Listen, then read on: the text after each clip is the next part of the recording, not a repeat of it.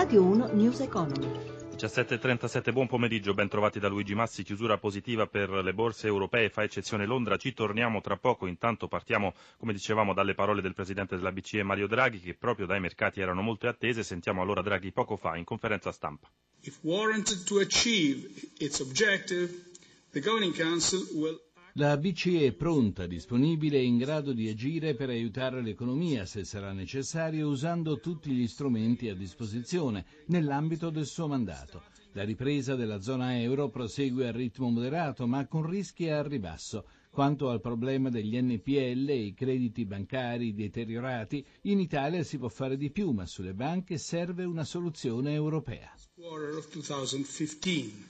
E dunque la politica monetaria resterà accomodante, assicura il numero uno della BCE, cosa che ovviamente influisce sulle scelte di investimento di famiglie e imprese. A questo proposito, dopo gli anni della crisi, molti italiani tornano a risparmiare, ma con la voglia del mattone. È quanto emerge dal rapporto sulle scelte finanziarie presentato a Torino da Intesa San Paolo, il capo economista dell'Istituto Gregorio De Felice al microfono di Roberto Pippan. Quest'anno vediamo una ripresa nella propensione al risparmio degli italiani dopo anni molto duri, dalla fine del 2015 2015 e in prospettiva per tutto il 2016 c'è una nuova crescita del reddito disponibile in termini reali. Ma tassi bassi e volatilità dei mercati spingono verso il mattone oppure le persone continuano ad investire nei titoli di Stato? Abbiamo una netta polarizzazione negli investimenti, da un lato forti giacenze di liquidità sui conti correnti bancari perché l'alternativa dei tassi così bassi sui titoli di Stato, se non negativi, è certamente poco attraente e poi una importante intenzione di acquisto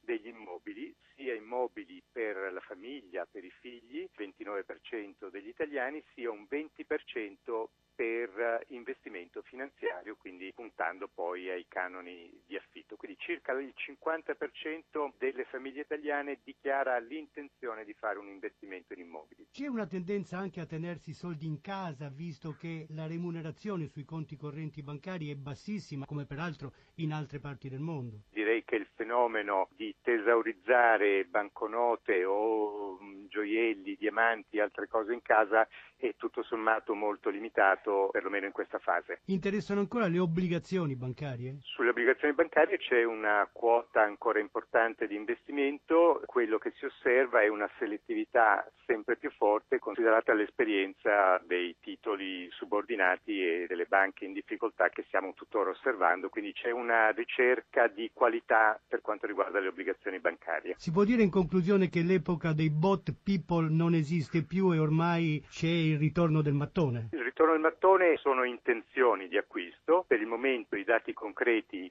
danno in parte ragione a queste intenzioni, però forse è ancora un po' presto per dire eh, che gli italiani correranno a comprare immobili. C'è una insoddisfazione per quanto riguarda il mercato finanziario dai bot people si passa sempre di più a investimenti gestiti, quindi una forte domanda di consulenza di operatori professionali per aiutare le famiglie nelle loro gestioni.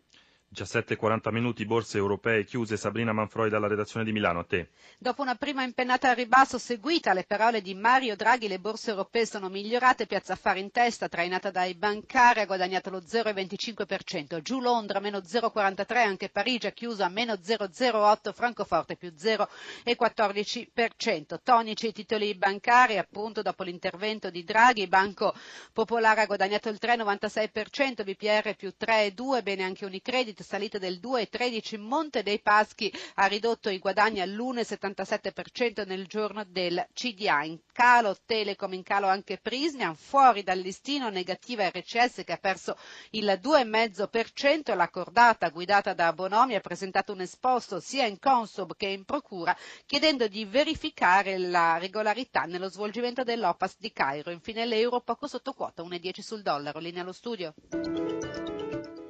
News Economy torna domani alle 11.32 in regia Mauro Zaninotto da Luigi Massi. Buon proseguimento d'ascolto su RAI Radio 1. Radio 1 News Economy.